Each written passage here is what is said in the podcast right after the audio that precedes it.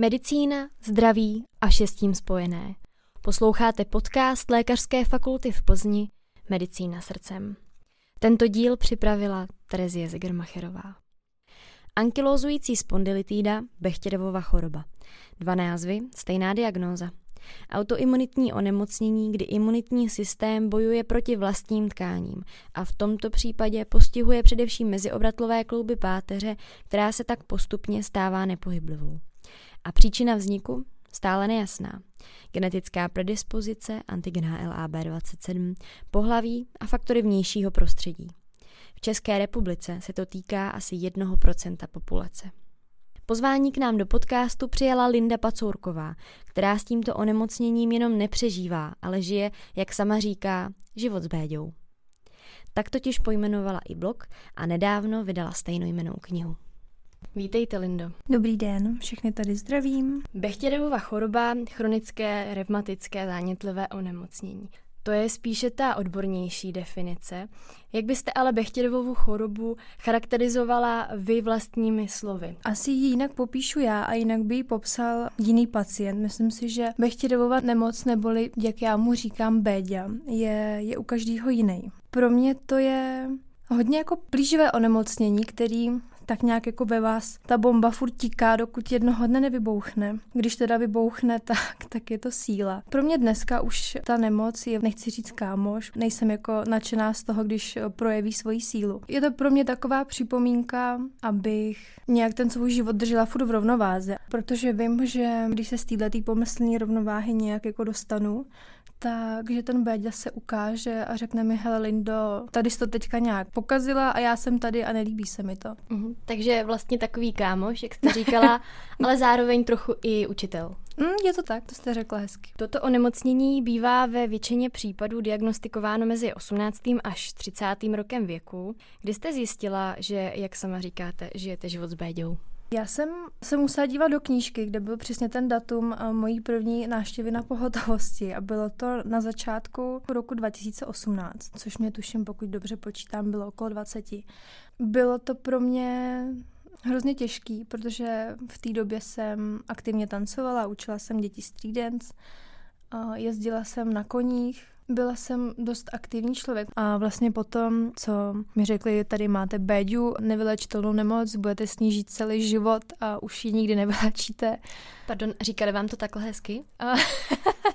Já už si to přesně nepamatuju, ale spíš, spíš to bylo takový jako hrozně neutrální až trochu negativní, jo. Bylo to taky to, to prostě nevylečíte, no. A říkám, a jak jako prostě já ty, o té nemocní, když ho tě neslyšela, jak jako, že to nevyléčím, teď žijeme v 21. století, no to prostě nevyléčíte. A jako mi ta páteř roste celá, nebo nebo jako co se se mnou bude dít. A na to já no to vám nikdo neřekne, protože nikdo vám neřekne, jak zrovna váš případ uh, bude prostě probíhat, jestli budete mít jenom první stupeň nebo dojdete až k tomu pátému, jestli budete mít i mimo kloubní příznaky nebo nebudete. Jediný, co mi tenkrát paní doktorka doporučila, je přestat kouřit, uh, protože to zhoršuje progresi onemocnění, na to jako je plno mm. studií. Dostala jsem recepty na léky, žádanku na rehabilitace a byla mi doporučený, ať chodím na fyzioterapie, mm. což je podle mě takový základ. Myslím si, že by každý bechtěrevik měl chodit na, ať už na rehabilitace v nějakém eh, tom zařízení, kam chodí na, na kontroly lékaři, anebo si najít svého fyzioterapeuta. Myslím si, že je to jako investice, která se vyplatí a člověk by to pro sebe měl udělat. Včasná diagnoza je pro následnou prognózu klíčová. Dočetla jsem se, že diagnostika ale někdy může trvat i několik let. Mm-hmm. Jak dlouho to trvalo u vás, než vám Bechtěrovovu chorobu potvrdili? U mě to trvalo zhruba rok. Od toho začátku roku 2018 jsem vystřídala různé pohotovosti svého praktického lékaře, potom jsem chodila často na ortopedii, ale ty zásahy byly víceméně furt podobný. Dostávala jsem kortikoidové opichy do zad, dostávala jsem vlastně nesteroidní antidematika, tím myslím prostě i balgin, takovéhle věci, které mi měly pomáhat na bolest. Potom jsem dostávala uvolňující léky do svalů, protože jsem při té první atace nemohla moc chodit. Myslela jsem si v první chvíli, že mám natáhnutý nějaký sval a moc jsem tomu nevěnovala pozornost, ale z nataženého svalu se stala fakt velká bolest, která mi neumožňovala úplně normální chůzi. Z beder mi ta bolest vystřelovala vlastně až do celé nohy. Po stehně vlastně do lejtka, bylo to hodně nepříjemný. Furt jsem si zkoušela různý ty opichy, potom jsem chodila na infuze, kde mi zkoušeli dávat, myslím si, že nějaký slabý opiáty, aby mě to tak nějak jako postavilo na nohy. Ale furt nic nepomáhalo. Pak pana doktora napadlo mi udělat eh, krevní testy na ten antigen HLA-B27, co jste zmiňovala který vyšel pozitivní a to vlastně byla první vlaštovka toho dojít na revmatologii. Ale jak už to tak bývá, tak objednací lhuty lékařům jsou občas dlouhý. Takže zatímco já jsem čekala na první náštěvu revmatologického ústavu v Praze, tak se mi na podzim objevil zánět duhovky v oku u bechtěrviků to bývá ta akutní přední uvejtída. To vlastně na očním se mě už paní doktorka zeptala, jestli nemám autoimunitní nemoc. A já jsem tam tak smutná vlastně. Možná budu mít toho bechtěrava, říkali, no a ona, no, tak to máte jasný. Takže já už jsem to vlastně věděla ještě předtím, než mě to potvrdili v tom revmaťáku. Mm-hmm. A měla jste podobné obtíže i v dětství? Já si fakt nespomínám, že by mě v dětství něco vyloženě trápilo. Já jsem fakt od malička dělala jsem sportovní gymnastiku, tancovala jsem street dance, jezdila jsem na koních 11 let a obzvlášť ty koně, je to hodně uh, fyzicky náročná práce, nejenom to ježdění, ale prostě taháte kolečko, kydáte hnůj, uh, máte furt v, v ruce vidle nebo lopatu a na ty záda je to záhul, ale mě jako nic netrápilo. Mhm. Vy jste tady zmiňovala tu bolest zad, to je jeden z hlavních příznaků. A někteří pacienti právě v těch raných fázích to eh, zaměňují s běžnou bolestí zad, ale nechceme naše posluchače úplně vyděsit, protože ne, ne. záda bolí asi všechny z nás. Tak v čem se to liší, ta bolest u Bechtěrevovy choroby a mm-hmm ta běžná. Mm-hmm. Máte pravdu, že je ta diagnostika podle mě hrozně obtížná, protože nikdo t, ty bolesti za dneska neřeší a je to škoda.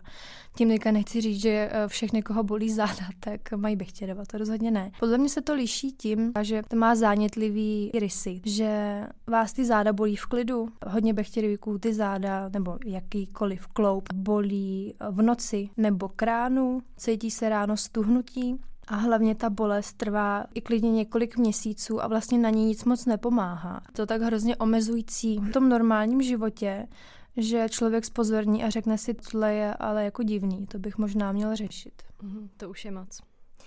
A jaká kritéria vlastně pacient musí splňovat, aby mu Bechtěrovova choroba byla diagnostikována? Mm-hmm. Na to jsou takzvaná New Yorkská kritéria a potom ASAS kritéria. Na to v knize rozepisu úplně konkrétně, já asi řeknu jenom těch pár bodů, protože taky nejsem úplně odborník. Ty New Yorkská kritéria, to jde vlastně o to, že lékaři vás pošlou na rengen a uvidí vlastně zánětlivé změny už na té páteři na tom rengenu.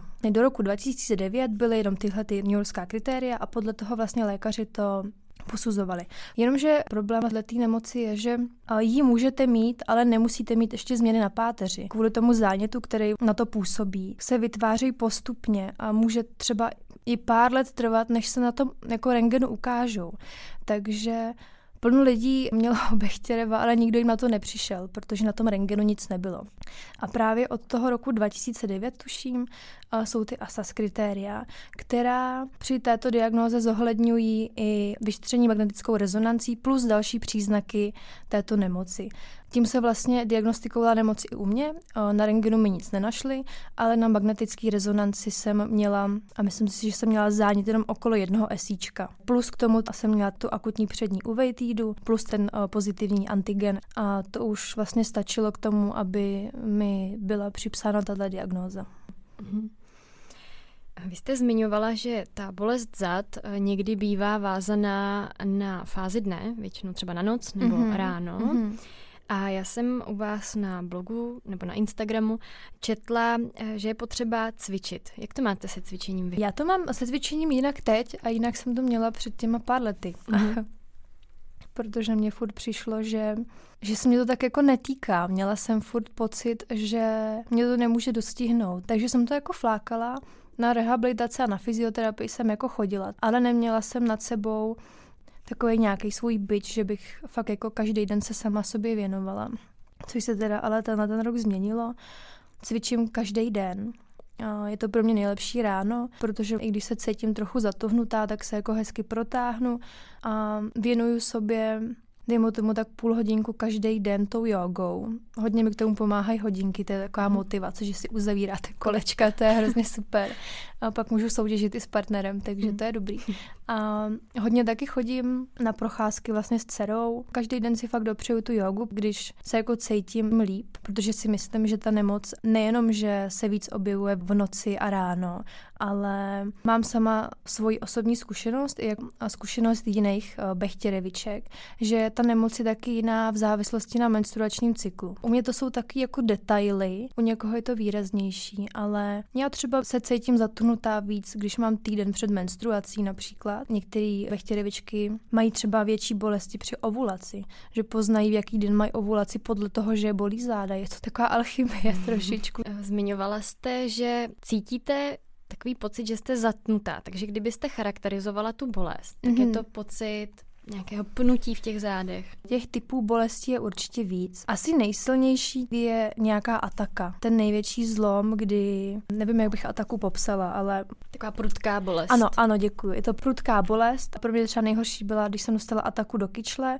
to jsem musela chodit tři týdny o berlích. To byla fakt bolest, že jsem nespala a probrečela všechny noci. I přesto, že jsem brala ten diklofenak, což je to nesteroidní antidematikum. A po nějakém čase mě to jako ustalo, a takže ty ataky bych popsala jako hodně prudkou, nepříjemnou až ostrou bolest. Ale co se týče toho stuhnutí, co já mývám hlavně ráno, tak to máte trochu pocit, jak kdyby vám tu páteř nebo ty esíčka fakt někdo slepil. Hlavně u toho cvičení potom cítím, jak když se povoluje. No a potom asi záleží, kde ta bolest je. Já jsem třeba měla ještě ty esíčka, tak to je spíš tupá bolest, že vás to neobtěžuje tak moc, ale víte o tom celý den. Teď už to cítím třeba, když hodně dlouho sedím na židli, dejme tomu třeba dvě hodiny, kdybych seděla na židli, tak to by se mi esíčka taky ozvala, no. Tak budeme se snažit tady nesedět moc dlouho. se už tak projdu. Doteď jsme se bavili hlavně o té bolesti zad. Bechtěrev se ale může projevovat i jinými příznaky. Vy jste už eh, mluvila o uvejtýdě neboli mm-hmm. zánětu duhovky. Eh, projevuje se to u vás i nějak jinak ještě? Já musím zaťukat, že jsem vlastně ráda, že mám jenom to oko a, a potom ty záda. Jinak u mě se to jinak neprojevuje, naštěstí každého pacienta je to jiný. Co já vím z těch příběhů, někdo má třeba lupenku nebo má větší sklony k exémům. Někdo třeba nejdřív zjistí, že má kronovou chorobu nebo ulcerózní kolitidu a potom až zjistí, že má i bechtěrevovou nemoc, že tohle je ty střevní záněty jsou taky propojený mezi těma mimokloubníma příznakama ještě nějaký plicní, plicní obtíže a kardiovaskulární potíže. No. Mm-hmm. Na vašem blogu také píšete o tom, jak jste se cítila, když vám byla sdělena diagnóza. Byl to šok. Vlastně jsem nic neposlouchala, jen jsem si vzpomněla na činnosti, který mám ráda. Tanec a jízdu na koni. Co s tím teď udělám? Přestanu? Tak přestala jste s vašimi koníčky? Přestala jsem, ale do toho byla i souhra všech věcí, okolností, jako třeba těhotenství. Takže zrovna to tancování, určitě rok uh, po sdělení diagnózy, možná rok a půl, dva. I když mi Béďu zjistili, tak jsem potom tančila. Přestala jsem vlastně, až když jsem zjistila, že, že jsem těhotná, protože tam se mi potom nabalily klasický těhotenský uh, nevolnosti. Takže to jsem musela odložit ale k těm koním, jestli jsem od vyřešení diagnózy seděla na koni dvakrát, určitě bych se k tomu vrátit chtěla, ale vím, že už to nebude takový, jako to bylo, když jsem byla mladší, protože asi už bych byla teďka opatrnější, už, už bych se asi i víc bála, že spadnu, že se mi něco stane. To jsem tenkrát vůbec neměla, teďka bych z toho měla větší respekt určitě. Mm-hmm. A měla byste z toho větší respekt kvůli té nemoci, anebo třeba kvůli tomu, že máte dceru? Asi obojí, asi obojí, ale to je dobrá otázka. já to asi zaobalím. Já bych měla větší respekt z toho, že třeba spadnu, něco se mi stane a nebudu se moc o dceru starat. Tak jsem tak. to myslela. A, jo, dobře, tak jsme se pochopili. V současné době je toto onemocnění nevyléčitelné, nicméně existuje však terapie, eh, která může zpomalit jeho progresy. Mm-hmm. Mohla byste nám popsat, jak probíhala a probíhá léčba u vás? Než jsme tu diagnózu zjistili, tak to byly různé kortikoidy, infuze a tak dále. A jinak, já jsem, já jsem v té době neměla nárok na biologickou léčbu. Na to jsou různá kritéria, já teďka si přesně nepamatuju, eh, jaká to jsou. Vím, že jedna eh, z těch kritérií je hodnota CRP, vlastně toho teďka jestli to řeknu správně, to C reaktivní protein, který určuje uh, hodnotu zánětu v těle, tak. A to jsem měla nízkou, to si myslím, uh, že se biologická léčba uh, vlastně bechtěrivikům a bechtěrivička schvaluje, když je nad 10. A já jsem to měla vždycky pod 10, takže jsem neměla, neměla nárok. Tom případě jsem Bechtěreva teda léčila, občas jsem uh, brala léky, když jsem měla nějakou ataku a občas jsem cvičila. Vy jste zmiňovala, že jste také brala kortikoidy. Mhm. Setkala mm-hmm. jste se s tím vedlejším účinkem, tedy Cushingovým syndromem? Mm-hmm. Uh, ano, já jsem, vidíte, tam to jsem zapomněla úplně zmínit, ale dobře, že jste to připomněla. Já jsem brala kortikoidy kvůli uh, té akutní přední uvejtýdě. Nejdřív jsem měla klasické kapičky a prostě masíčku na noc. Potom se mi to nějak jako ohromně zhoršilo, takže jsem asi užila svoji první injekci do oka. A to jsem teda doufala, že už se nic horšího nestane, že už eh, se to oko vyléčí. Ale bohužel ne. Já jsem tu, tu uvejtídu léčila asi půl až tři čtvrtě roku. A vím, že moje oční lékařka z toho byla prostě hrozně špatná, že se toho nemůžeme zbavit. Takže mi nasadili celkově kortikoidy.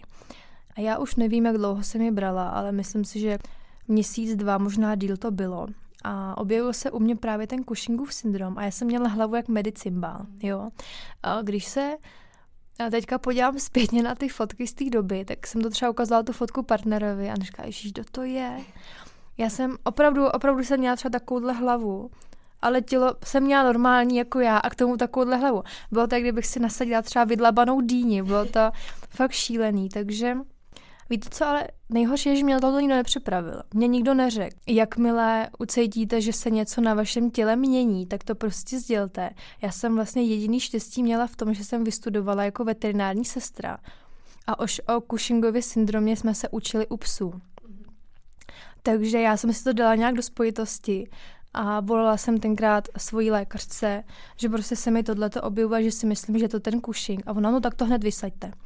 Takže jsem to vysadila a dobrý, vlastně i oko se uzdravilo ale myslím si, že by ta edukace těch pacientů měla být větší. Já vím, že je to všechno v příbalovém letáku, ale zrovna u těch léků, co se dostávají k těm bechtěrevikům, mi přijde, že to je, jak kdybyste četla román, můžete to číst fakt celý den. A přijde mi vlastně trochu nezodpovědný, že vás o tom nikdo needukuje předem. No. Hmm, to určitě ano. Vy jste zmiňovala, že biologická léčba vám schválena nebyla. Mm-hmm. A co klinická studie? Protože vím, že pokud u pacientů nezabírá žádná konvenční terapie, studie, tak se mohu zapojit i do nějaké klinické mm-hmm. studie. Zkoušela jste to?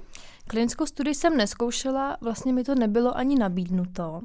A já se přiznám, že jsem to ani nevyhledávala, protože já jsem k těm lékům vždycky neměla já jsem to vždycky chtěla zkusit bez toho, jo. Tím teďka nechci demonizovat léky, že to je něco hroznýho a tak, to určitě ne. Mají své místo a fakt, fakt pomáhají, sama, sama to vím, vyléčila jsem díky nim oko, prostě pomohlo mi to při atakách. Ale z toho dlouhodobého hlediska mě to ke mně prostě nějak nejde. Um, neměla jsem asi tak hrozný obtíže, abych si řekla, že to musím řešit. Mm-hmm.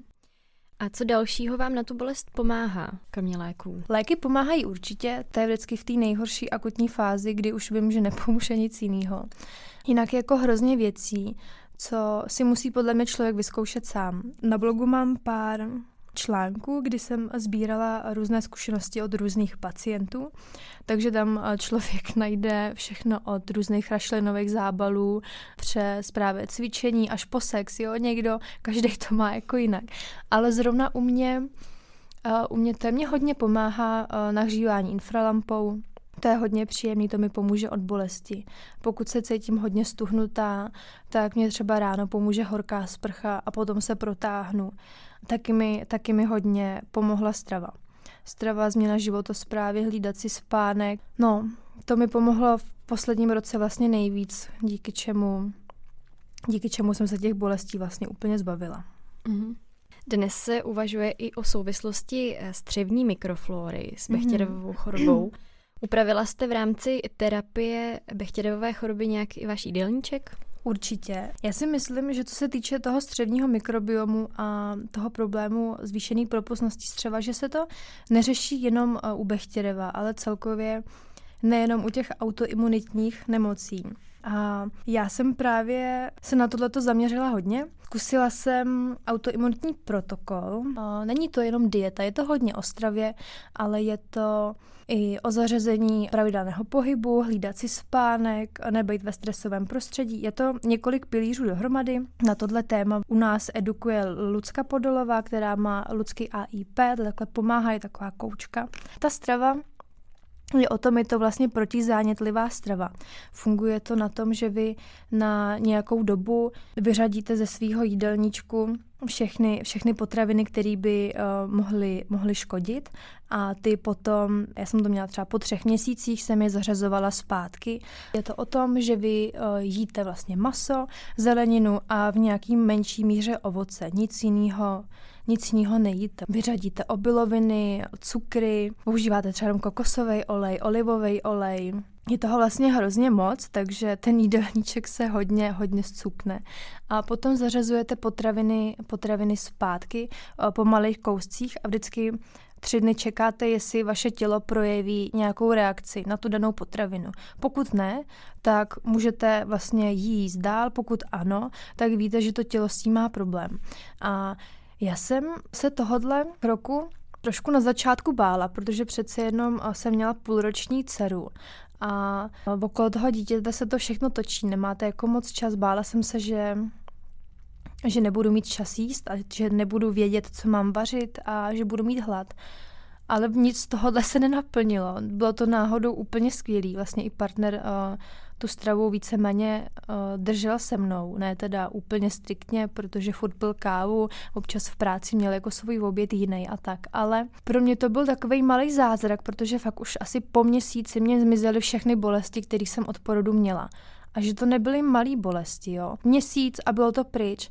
A mně nejdřív přišlo, že si to musím namlouvat, že to je přece blbost, že, že přece strava vám nemůže tohleto udělat, ale ale fakt ty bolesti prostě zmizely a já je do dneška nemám. Víceméně všechny potraviny, jediný, co jsem nezařadila, jsou, jsou mléční výrobky kravský. A místo toho mám ovčí a prostě kozí. A taky jsem vyřadila brambory, rajčata, papriky. Zrovna tyhle, ty, tyhle ty druhy potravin jsou hodně, hodně diskutovaný u těch autoimunit, že hodně jako vadějí. A takže tohle já jsem vyřadila, jinak jsem zařadila zpátky všechny potraviny a je mi líp. Vy jste zmiňovala, že některé potraviny jste přímo vyřadila, mm-hmm. ale zase, že některé jste nahradila třeba kvalitnějšími těmi mm-hmm. farmářskými výrobky a podobně. Jaká je finanční náročnost takové diety? Mm-hmm. Je pravda, že že na začátku jde hodně financí, nebo u mě třeba šlo hodně financí do těch potravinových doplňků, protože nejenom Přitom AIP nejenom, že jde o stravu, o spánek a tak dále, ale jsou tam vlastně i nějaké potravinné doplňky. Já jsem v té době ještě vlastně oslavila Janu Zahradníkovou, což vlastně nutriční terapeutka, preventistka, učí lidi takové ty správné návyky. A v Brně má centrum návyků, kde vlastně lidem pomáhá takhle třeba s chronickýma obtížema. A, a díky ní a díky jejím konzultacím já jsem si došla na, na krev, zjistila jsem a třeba jakou mám hladinu kortizolu v těle, a jestli mám málo železa, jestli mám dostatek vitamínu D. Takže tohle jsem si všechno zjistila a potom jsme zařadili ještě potravinové doplňky. Třeba brala jsem a brala jsem eh, medicinální houby. Takže, abych se vrátila k té otázce, eh, ta finanční náročnost u mě spíš byla v těch potravinových doplňcích a hlavně člověk si nemusí, nemusí si kupovat předražený bioavokádo v zimě, tak si ho prostě dá, až bude ta sezóna. Mhm. Takže kroužkovat slevy. Taky. Vy jste zmiňovala eh, lékaře, fyzioterapeuty a nutriční terapeutku. Mm-hmm. Takže celá ta terapie Bechtěrevovy choroby potřebuje multidisciplinární tým. Určitě, určitě ano. Ono, víte co, s tou stravou je to trošku složitý, protože mě žádný lékař změnu stravy nedoporučil. To je asi důležitý říct. Vlastně i v knize to od paní doktorky mám, protože na změnu stravy ohledně Bechterevovy nemoci žádná studie není. Jsou studie třeba na reumatoidní artritidu nebo na jiné autoimunitní nemoci, ale na tohle nic není. Takže lékaři mi ohledně stravy nic nedoporučili, bylo to spíš z mojí vlastní iniciativy. Já z vlastní zkušenosti bych to doporučila každému, nejenom bych chtěla vychům, ale úplně každému, ale máte pravdu, že ten fyzioterapeut je jako důležitý. Potom já ještě chodím na masáže, takže bych určitě doporučila maséra. Potom tam máte podle těch dalších příznaků, jako ať už ten očař, nebo ten gastroenterolog, nebo někdo chodí na kožní. Myslím si, že tato komplexní péče, ta spolupráce těch několika odborníků je pak potřeba hlavně v těhotenství. Mm-hmm. Předpokládám, že celý ten terapeut terapeutický proces musel obnášet mnoho změn ve vašem životě. Mm-hmm. Částečně už jste to i naznačovala. Musela jste nějak upravit váš denní režim, nebo možná i ten noční? tak noční režim se musela upravit kvůli dceři, to nebylo úplně dobrovolný, ale um, asi jsem, asi jsem upravila režim, ale víte, ono je to spíš, že jsem upravila nějak svůj mindset, svůj, uh, svoje vlastně přemýšlení, nejenom nad sebou, ale nad, nad tou nemocí, nad tím vším. Um, úplně jsem tak nějak jako vymazala třeba stres ze svého života. Ne vždycky to jde, prostě ty stresové situace přicházejí, ale snažila jsem se úplně nejvíc eliminovat a pokud to nešlo, tak se snažím si ty věci tolik nebrat. Tak nějak se jako obrnit a umět si to v sobě vysvětlit, vstřebat, to je podle mě důležitý. Jinak jsem hodně teda změnila, že každý ráno cvičím, to je taky změna. Tomhle mi hodně pomáhá partner právě, že třeba dceru veme ven se psem, abych já na to měla chvíli. Takže v tomhle jsou asi ty změny, že člověk ty naučený stereotypy, co měl, tak vlastně musí úplně změnit. Lindo, vy jste nyní na mateřské dovolené, ale předtím jste byla redaktorka, mm-hmm. šéf-redaktorka mm-hmm. a copywriterka. Ano. Jestli se pletu, tak mě opravte, ale to je spíše sedavá práce, ano. kde se ta bolest asi musí projevit. Ovlivnila Bechtěrevova choroba nějak vaši pracovní schopnost? Pracovní schopnost ne, mě když bolely záda na ty židli, tak já jsem si tak jako různě lehla, dala jsem si nohy na stůl a, a tak, klasika. Ale bylo to hodně sedavé zaměstnání. Je teda fakt, že jsem třeba hodně jezdila na rozhovory s někým dělat, takže jsem se hodně nachodila, ale nejvíc, nejvíc času jsem právě strávila na židli za tím počítačem. Takže, takže to občas nebylo příjemné. To jako uznávám, že jsem musela často vstávat, musela jsem se nějak protáhnout, pak jsem hledala takový ty různé polohy na židli, kdy na, ten, na té židli skoro ležíte, máte ten počítač nějak, no, takže to bylo taky všelijaký. Mm-hmm. Eh, takže vás se to asi netýká, ale víte, jak je to se schvalováním invalidního důchodu pro pacienty s Bechtěrevovou chorobou? Já jsem o tom psala článek na blog. Mám v plánu už asi čtyři měsíce napsat druhou část, furt se k tomu dokopávám. Ale co jsem tak, pokud by to někoho zajímalo, tak na tom blogu jsem eh, dala přímo konkrétní, podle jakých zákonů je to, podle jakých vyhlášek, takže to se určitě podívejte. Ale Určitě s Bechterevovou nemocí ten invalidní důchod jde. Podle toho, jakou tu pracovní neschopnost oni, oni vám uznají, kolik vlastně těch procent dostanete a na jakou dobu. Mě o invalidním důchodu řekla paní doktorka, ten první rok, kdy jsem tu nemoc měla nejvíc aktivní a nejvíc mě omezovala, řekla, jestli, jestli si nechci zažádat o invalidní důchod, protože na to právo mám. A já jsem v té době to brala jako hrozný selhání, když já nejsem invalida. Prostě v mých očích invalidní důchod měl být pro lidi, kteří jsou na vozíku, pro lidi, kteří prostě leží v posteli a někdo se o ně stará. Takže jsem to hrozně zavrhla, ale potom, co jsem asi tři čtvrtě roku léčila to oko, nemohla jsem moc psát na tom počítači, protože vidíte do oko a furt vás jako bolí, pak vás z toho bolí hlava, bylo to hrozně nepříjemný a tu moji pracovní schopnost to určitě ovlivňovalo. Sice teda zrovna to mediální prostředí mi přijde taky benevolentní, že jsem mohla pracovat z domova. I tak to nebylo stoprocentní, takže já jsem potom přes všechny své přesvědčení, že nejsem invalida, teda zkusila zažádat o invalidní důchod a dostala jsem ho. Uvidíme, jak to bude teďka vlastně, když jsem už v tom lepším stavu, jestli, jestli mi to prodlouží nebo ne. Jenom dodám, že na blogu píšete, že existuje přímo vyhláška, ve které je detailně eh, rozepsána ta míra poklesu pracovní mm-hmm. schopnosti v procentech pro Bechtěrevovou chorobu. Takže pokud by to posluchače mm. zajímalo, tak detailnější jo. info najdu mm-hmm. tam. Jo a kromě, kromě, t, kromě tomu poklesu pracovní schopnosti jsou tam vlastně i zrovna jaký příznaky a jaké obtíže u té bechtěrové nemoci oni hodnotějí. Já asi ještě řeknu, že, že je hodně důležitý, aby vám s tím letím pomohl lékař, aby vám on tu zprávu zprávu napsal, protože občas někdo o ten invalidní důchod zažádá tím stylem, že tam pošlou jeden papír, hele, mám bechtěrovou nemoc, dejte mi peníze. A pak se diví, že mu to třeba zamítnou, jo. Je teda pravda, že někdo tam fakt dodá všechno a i tak mu to zamítnou, jo. Hodně lidí se pak soudí, dává odvolání a tak. Tím to teďka nechci zlehčovat, ale spíš poradit, že Myslím si, že když vám váš revmatolog napíše doporučující zprávu, proč vám ten invalidní důchod zrovna pomůže, že je to lepší. A pokud se mohu zeptat, jak probíhalo těhotenství s Bechtěrovou chorobou? Těhotenství probíhalo, řekla bych, že dobře. Když nebudu počítat klasický těhotenský a nevolnosti, které mě trápily asi čtyři měsíce, bylo to nekonečný, tak, tak co se týče Bechtěrova, to nebylo, nebylo to nic hroznýho. Měla jsem teda větší bolesti esíček s tím, jak mi naskakovaly kila nahoru, pak jsem vlastně měla o 10 kilo víc. Tak už na tom konci to bylo náročný, nemohla jsem moc chodit, ty esíčka mě bolely.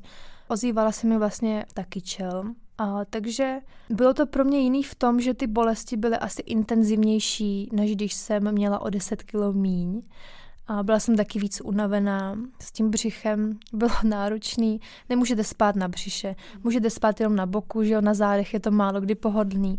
Takže se člověk brzo přeležel a když se s bechtěrvem přeležíte, tak jste pak víc zatuhnutý a nemůžete za stolik třeba to rozcvičit. Takže v tomhle, v tomhle tom to bylo asi náročnější, ale neřekla bych zpětně, že to byla nějaká velká tragédie. Vím, že jsou maminky, které to těhotenství měly třeba horší, že ať už jim přišla nějaká ataka, kvůli který museli začít brát léky, protože ono v tom těhotenství vám nedoporučují brát léky samozřejmě, ale jsou nějaký výjimky, které můžete občas brát.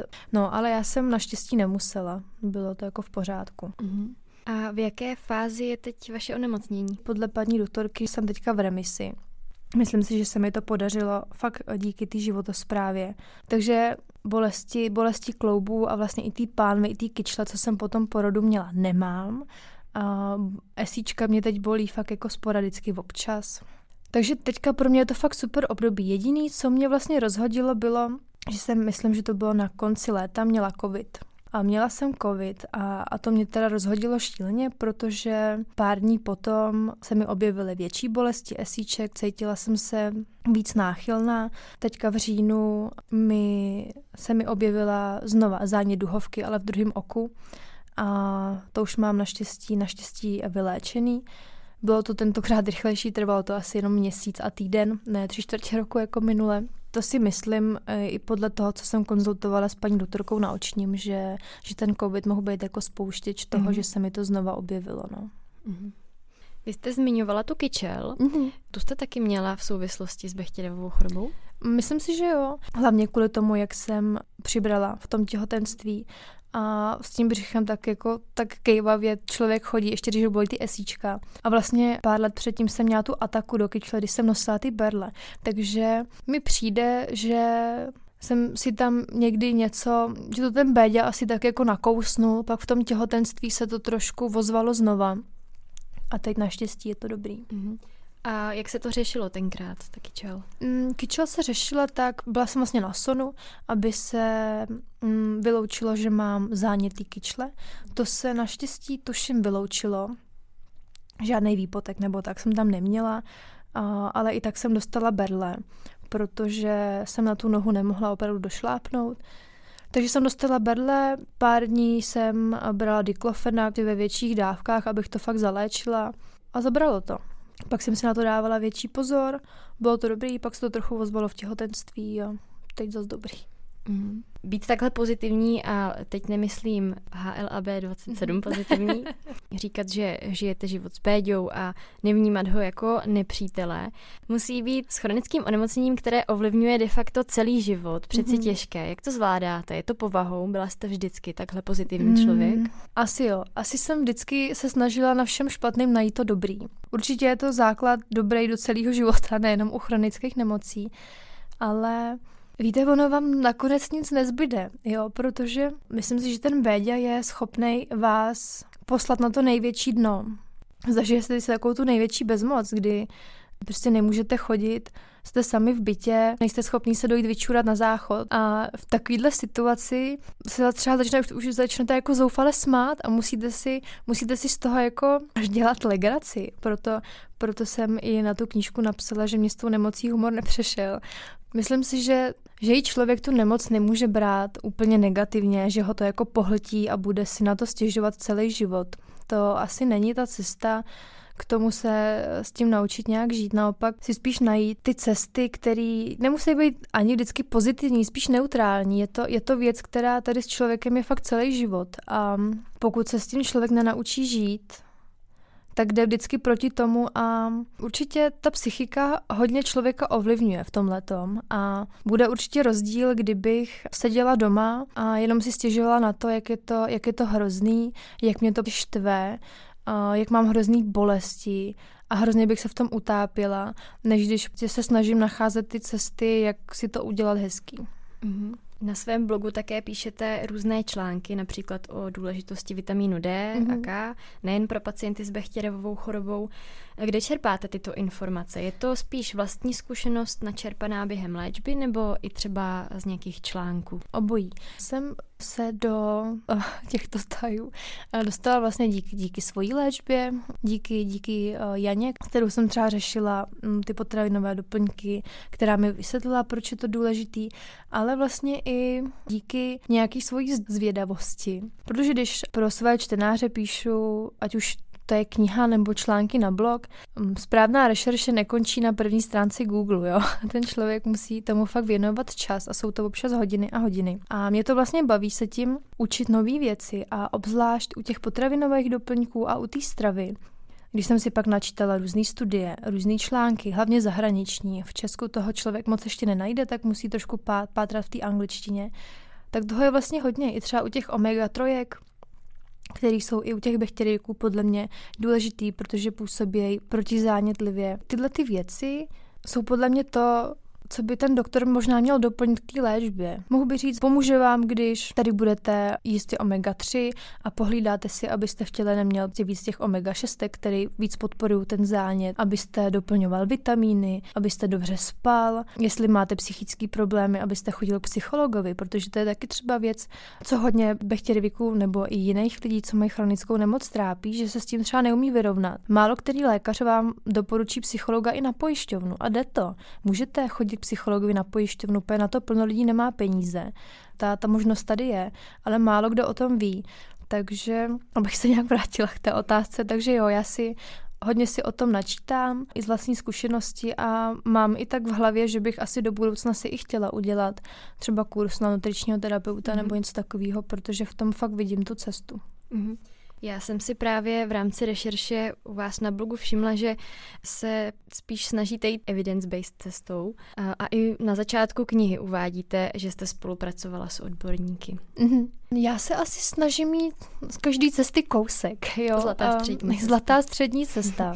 Třeba v té knize je to podle mě hodně vidět, že já jsem tam dala jak rozhovory s lékaři, je tam rozhovor s psychologem, je tam uh, rozhovor mm, třeba s uh, Anou Fabiánovou o stravě, i o těch potravinových doplňcích. Zrovna třeba Anička je farmaceutka vystudovaná, ale snažila jsem se tam dát od každého něco, protože podle mě každý každý člověk stejně půjde tou cestou, která mu je bližší. Někdo chce brát léky a věří to a pomáhá mu to a podle mě je to v pořádku.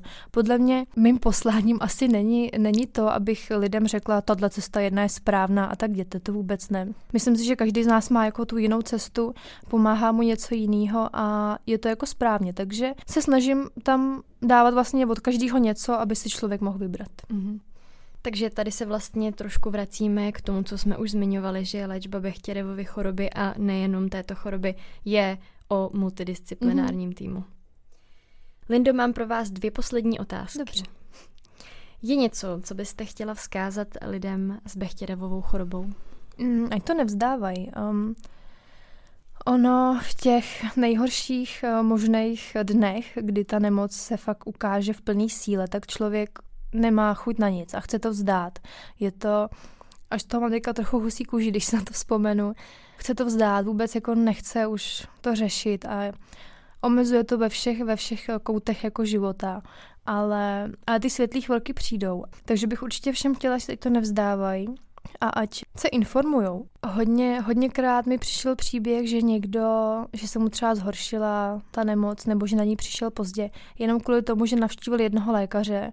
Já chápu, že v těch menších městech nebo vesnicích je to složitější. Plno lidí jezdí třeba do reumatologického ústavu v Praze. Jede třeba z Olomouce nebo z Chebu. Myslím si, že když máte eh, kontrolu jednou za půl roku, tak ta cesta se vyplatí, obzvlášť když tam máte tým lidí, kteří se o vás postarají. Takže to bych určitě chtěla vzkázat a, a pak to taky trochu berou s humorem, protože jinak se to nedá. Mm. Poslouchej nás především medici, ačkoliv nejenom. Je něco, co byste chtěla vzkázat třeba budoucím revmatologům? Mm-hmm. Určitě bych chtěla vzkázat, už jsme se o tom bavili několikrát, ať ty berou komplexně, protože i když je to nemoc, která se vyskytuje hlavně na té na páteři, na těch kloubech, občas na očích a tak, tak aby třeba vzali potaz třeba i ten spánek, tyhle ty všechny věci a dali si to nějak do souvislosti. Já na jednu stranu chápu, že na to lékaři nemají čas, protože v té ordinaci mají určitý čas na to, kdy se tomu pacientovi věnovat. Ale aby to brali komplexně a asi trochu individuálně, protože každý má toho béďu fakt jinýho. A hrozně mě mrzí, když od těch čtenářů čtu, že někdo bere za hypochondra. Takže ta komplexnost a asi i trochu ta empatie. Lindo, já vám moc děkuji, že jste přijela pozvání do našeho podcastu. Přeji vám málo bolesti a hodně pohybu. A díky, že jste přišla. Já moc děkuji za pozvání a snad ty informace budou někomu užitečný. Moc děkuji. Díky, že jste nás doposlouchali až sem a budu se na vás těšit u dalšího dílu podcastu Medicína srdcem.